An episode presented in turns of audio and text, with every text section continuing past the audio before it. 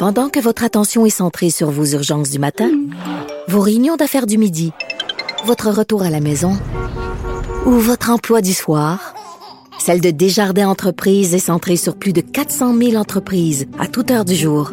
Grâce à notre connaissance des secteurs d'activité et à notre accompagnement spécialisé, nous aidons les entrepreneurs à relever chaque défi pour qu'ils puissent rester centrés sur ce qui compte, le développement de leur entreprise. Parce qu'en immobilier, faut être à son affaire. Suivez les conseils de nos experts. Via Capital, les courtiers immobiliers qu'on aime référer. Bonne écoute. Cher public, nous vous invitons à prendre place confortablement et à fermer la sonnerie de votre téléphone cellulaire. En cas d'incident, veuillez repérer les sorties de secours les plus près de vous. Bon divertissement. Un, deux, un, deux. OK, c'est bon, on peut y aller. Sophie Durocher. Elle met en scène les arts, la culture et la société pour vous offrir la meilleure représentation radio. Sophie Durocher. Tout un spectacle radiophonique. Bonjour tout le monde, j'espère que vous allez bien. Moi, je suis euh, scandalisée. Je suis scandalisée et terrorisée, les deux en même temps.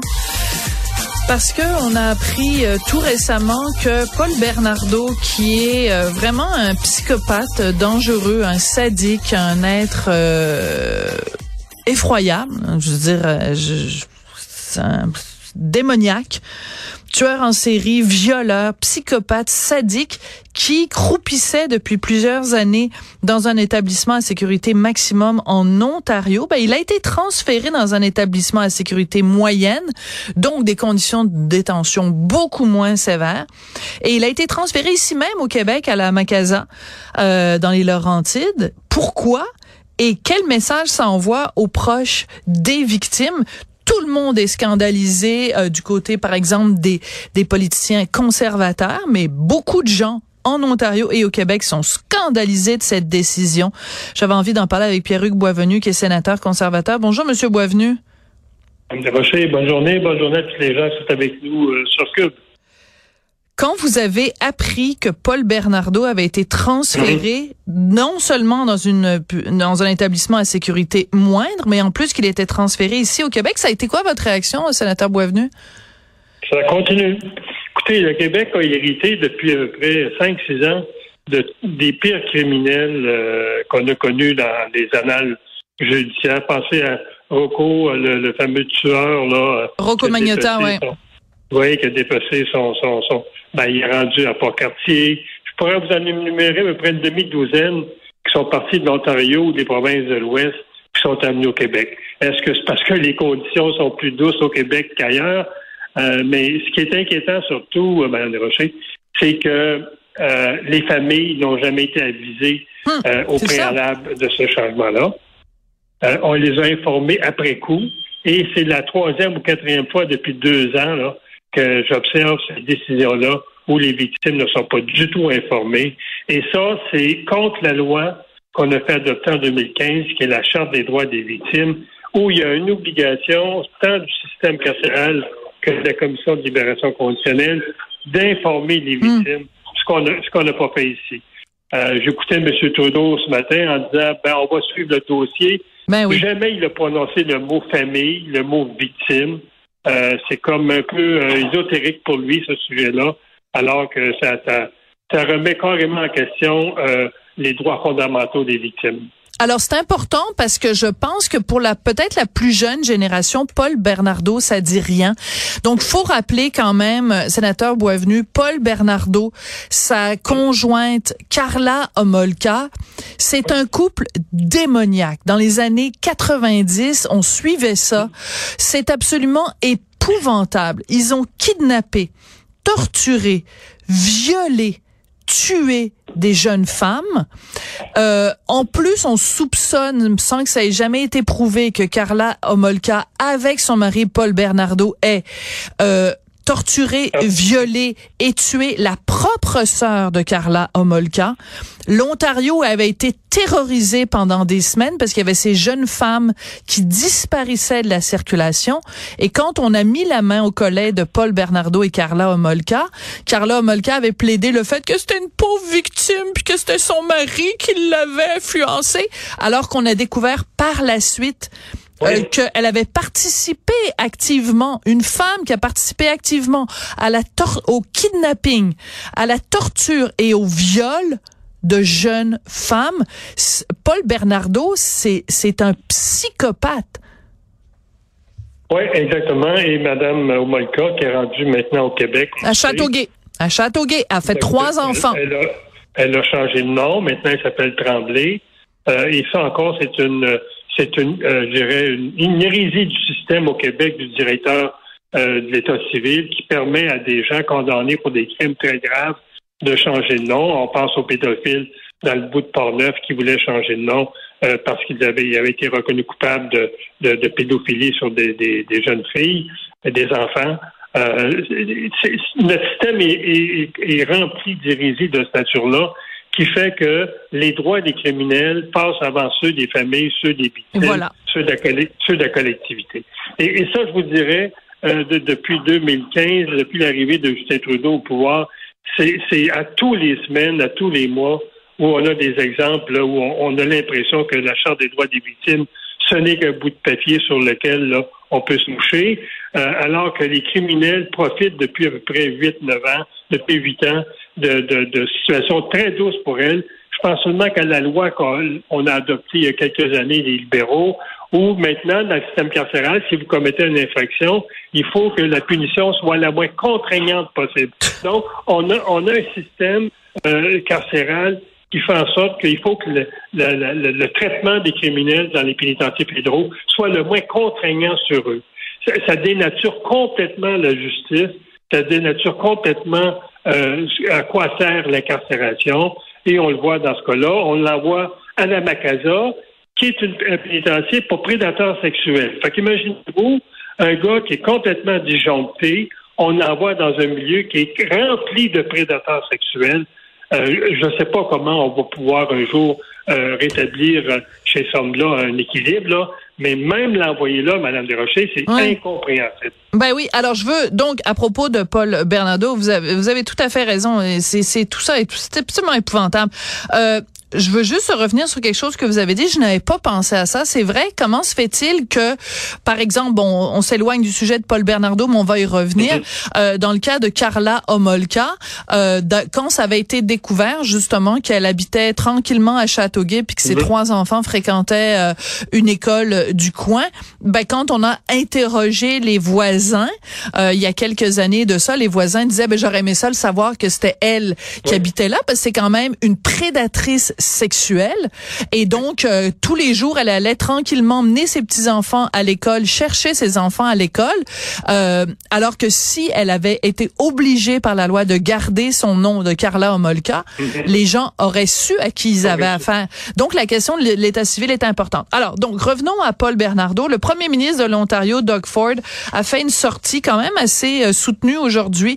Il a dit que euh, Paul Bernardo devrait rester en prison à sécurité maximale. Il a même dit il devrait pourrir en prison euh, à sécurité maximale pour le reste de sa misérable existence. Nous sommes avec les victimes et leurs familles. Quand il se passe quelque chose comme ça, comment ça se fait que euh, justement euh, on a l'impression que le système oublie les victimes et les proches des victimes? Euh, Souvenez-vous du cas de McClintic qui avait assassiné la petite Stafford dans l'Ontario. Elle, elle se ramasse dans un maximum parce qu'elle a enlevé la petite fille, elle l'a, elle l'a agressée sexuellement, puis elle l'a assassinée. Petite fille de 5 ans. Euh, lorsqu'elle se ramasse dans un pénitencier fédéral, elle décide, elle, qu'elle est une autochtone. Parce qu'au fédéral, euh, pour être reconnue autochtone dans un pénitencier, c'est de l'autodéclaration. vous déclarez Donc, vous pouvez bénéficier à ce moment-là de, de- de conditions beaucoup moins sévères. Entre autres, elle, elle a pu bénéficier d'un transfert dans une prison à sécurité minimale deux ans après avoir assassiné la jeune fille. Incroyable. C'est parce qu'on c'est parce qu'on a sorti le poteau rose que le ministre du temps a décidé de retourner cet individu-là dans euh, maximal. Mais au fédéral, les gens qui sont incarcérés, ce sont pour ces, ces administrateurs-là aujourd'hui des victimes du système. On, on, ne pense plus au mot victime. D'ailleurs, on, a eu, on vient de passer à travers la semaine des victimes d'un criminel. Avez-vous entendu un député fédéral libéraux euh, parler du, avoir le mot victime dans la bouche? Ça, l'a passé sous silence. Ça ne fait pas mm. partie de leur vocabulaire. Donc, de voir ces décisions-là qui sont prises euh, à toutes les semaines, moi, ça ne me surprend pas. C'est un gouvernement qui est pro-criminel et euh, tout est fait pour que ce soit le plus doux possible pour eux. Ben moi, je vais le donner le nom des victimes. Kristen French. Il, faut, il faut se rappeler, ces gens-là qui sont disparus parce qu'on les a assassinés, mm. il faut toujours se rappeler de leur mémoire, puis se le rappeler tous les jours. Vous avez raison. Carla Molka, vous le disiez tantôt. Moi, j'ai lu le rapport lorsqu'elle est sortie de pénitencier parce que j'avais milité pour le demeure en dedans. Et le, psychiatre qui l'a surveillé, qui l'a euh, analysé, il a dit si cette femme-là se retrouve avec un individu qui est déséquilibré, elle va reprendre son côté criminogène qu'elle avait avant. Ouais. Alors, on va donner le nom des victimes parce que c'est ça, on vit dans une société où on connaît plus le nom des meurtriers et des psychopathes et des tueurs en série et des violeurs et des tortureurs que le nom des victimes. Alors, en tout respect, Kristen French était âgée de 15 ans quand elle a été kidnappée, torturée, violée, assassinée par Paul Bernardo et Carla Homolka. Leslie Mahaffey avait 14 ans quand elle a été kidnappée, torturée, violée, assassinée par Paul Bernardo et Carla Homolka. Je pense qu'on doit à ces deux jeunes femmes euh, de leur rendre leur dignité et de leur euh, et de et de et de parler d'elles aujourd'hui d'autant plus que leur avocat donc en fait l'avocat de la famille l'avocat des proches Tim Denson a dit qu'il était absolument scandalisé et il appelle le service correctionnel du Canada à être plus transparent parce qu'il dit un pourquoi ça a, il a été transféré Paul Bernardo d'un établissement à sécurité maximum jusqu'à un établissement à sécurité moyenne et il veut euh, aussi euh, parce que le, le, service correctionnel dit ben monsieur Bernardo a droit à la vie privée. Et je m'excuse sénateur Boisvenu quand j'ai lu ça là, il a le droit lui à la vie privée, fait que faut pas qu'on rentre dans sa intimité puis qu'on donne des informations au grand public. Hey, ces droits là, c'était scandaleux. Je me souviens d'un débat que j'avais eu avec Denis Coderre euh, quelques années après que Julie, ma fille, avait été assassinée. Et j'avais dit à M. Coderre, je croyais qu'au Canada, lorsqu'on assassinait une personne, on perdait des droits. Non, on en gagne. Et vous savez, euh, Mme Rocher, maintenant, en prison, dans un pénitencier fédéral, la cellule est reconnue comme un lieu privé maintenant. Ben, donc, voyons les gardiens Ne peuvent, exactement. Les gardiens ne peuvent plus faire comme on faisait avant, des fouilles à, l'improviste, des côtes électroniques, parce que souvent les criminels en pénitencier poursuivent leur, euh, leur agir criminel. C'est de nature privée et c'est la Charte des droits et libertés qui s'applique dans la cellule. J'en reviens pas. Je suis découragée. Alors, pendant ce temps-là, on a des politiciens. C'est ça, Trudeau qui dit, ah, je comprends la consternation. C'est pas de la consternation, Monsieur Trudeau. C'est de l'indignation. C'est de l'indignation. On est collé au plafond c'est une loi qu'il ne respecte pas. Si moi, je ne respecterais pas de loi demain, j'aurais un procès.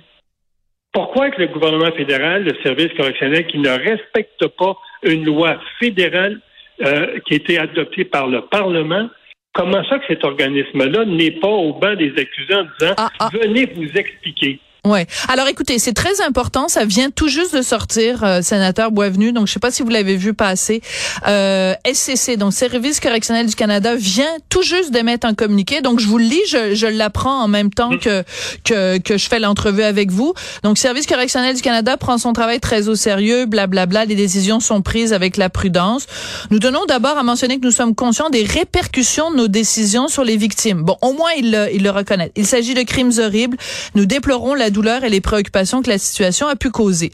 Nous voulons assurer à la population canadienne que ce délinquant demeure incarcéré dans un établissement sécurisé et contrôlé, que toutes les précautions possibles sont prises pour assurer la sécurité du public. Par contre, en second lieu, nous tenons à maintenir la confiance de la population canadienne à l'égard de nos décisions. C'est pourquoi la commissaire Anne Kelly a ordonné la tenue d'un nouvel examen du cas de ce délinquant. L'examen a pour objet de s'assurer qu'il a été placé au bon niveau de sécurité en fonction des données probantes disponibles et surtout que les préoccupations des victimes ont été adéquatement prises en compte. Bon, est-ce que ça vous rassure, ça, quand même, sénateur Boisvenu? Ça vient de sortir, là, c'est tout chaud, ça vient de sortir du four. Non, Mme Kelly devrait démissionner. Elle écrit cette lettre-là parce qu'elle a été pris la main dans le sac. Si ça n'a pas été l'objet d'une couverture médiatique, elle ne serait pas excusée. Elle le fait parce qu'elle s'est fait prendre. Vous demandez donc la démission ou en fait? Elle doit démissionner parce que ce n'est pas la première erreur qu'elle commet en poste. Euh, c'est une série d'erreurs. Pensez, je veux dire, aux, gens qu'on a libérés, euh, comme euh, celui que suit la jeune Lévesque à, à Québec. Écoutez, c'est une après l'autre des erreurs que le service correctionnel fait, ou comme la commission de libération on a nommé des gens incompétents à la tête de ces organismes-là et aujourd'hui, on en paye la note. Euh, ouais, c'était M. Galézé, hein? Galézé, Eustachio Galézé, ouais, ça c'est une aussi la jeune. Il faut donner leur nom aux victimes, hein? Donc Marilène Lévesque. Euh, ah ouais. Quelle, quelle tristesse. Écoutez, moi, je suis, comme vous, euh, sénateur Boisvenu, je suis scandalisée et euh, je veux juste terminer en, en, partageant avec nos auditeurs, nos auditrices, un message de, de la de l'avocat, donc des proches de Kristen French et Leslie Mahaffey. Donc, il demande à tout le monde, nous avons besoin, dit-il, que le public en masse, par millions, écrive au ministre, mm-hmm. s'appelle Monsieur Mendocino, au ministre, à la commissaire des services correctionnels, donc Madame Kelly, et aux membres du Parlement, donc aux députés, pour exprimer leur indignation à, leur, à ce sujet. Le secret ne fonctionnera pas. Nous voulons la transparence. Ben moi, je pense qu'il faut en effet, comme citoyen, qu'on soit solidaire de la famille des deux victimes et que on, on partage notre indication, notre indignation à ce sujet-là.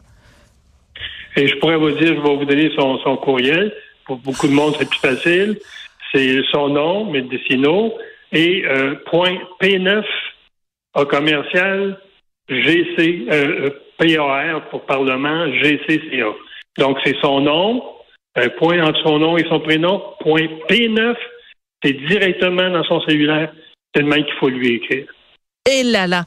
Donc, euh, écrivons en masse euh, au, au, au, ministre pour lui dire à quel point on trouve ça absolument euh, insupportable. Et, euh, et j'en parle avec beaucoup d'émotion, sénateur Boisvenu. Ben, évidemment, vous, vous avez perdu votre fille dans des circonstances absolument atroces. Mais vraiment, parce que les plus jeunes, je pense, ne, ne mesurent peut-être pas à quel point ce sont des actes horribles et, et, et, et c'est un psychopathe ce gars-là. Il faut, il faut, il faut vraiment réagir très fortement. Merci beaucoup, euh, sénateur Boisvenu. Je rappelle que euh, vous êtes donc Pierre-Hugues Boisvenu, sénateur conservateur. Merci de votre préoccupation constante pour les victimes. Merci de m'avoir parlé sur votre radio. Au revoir.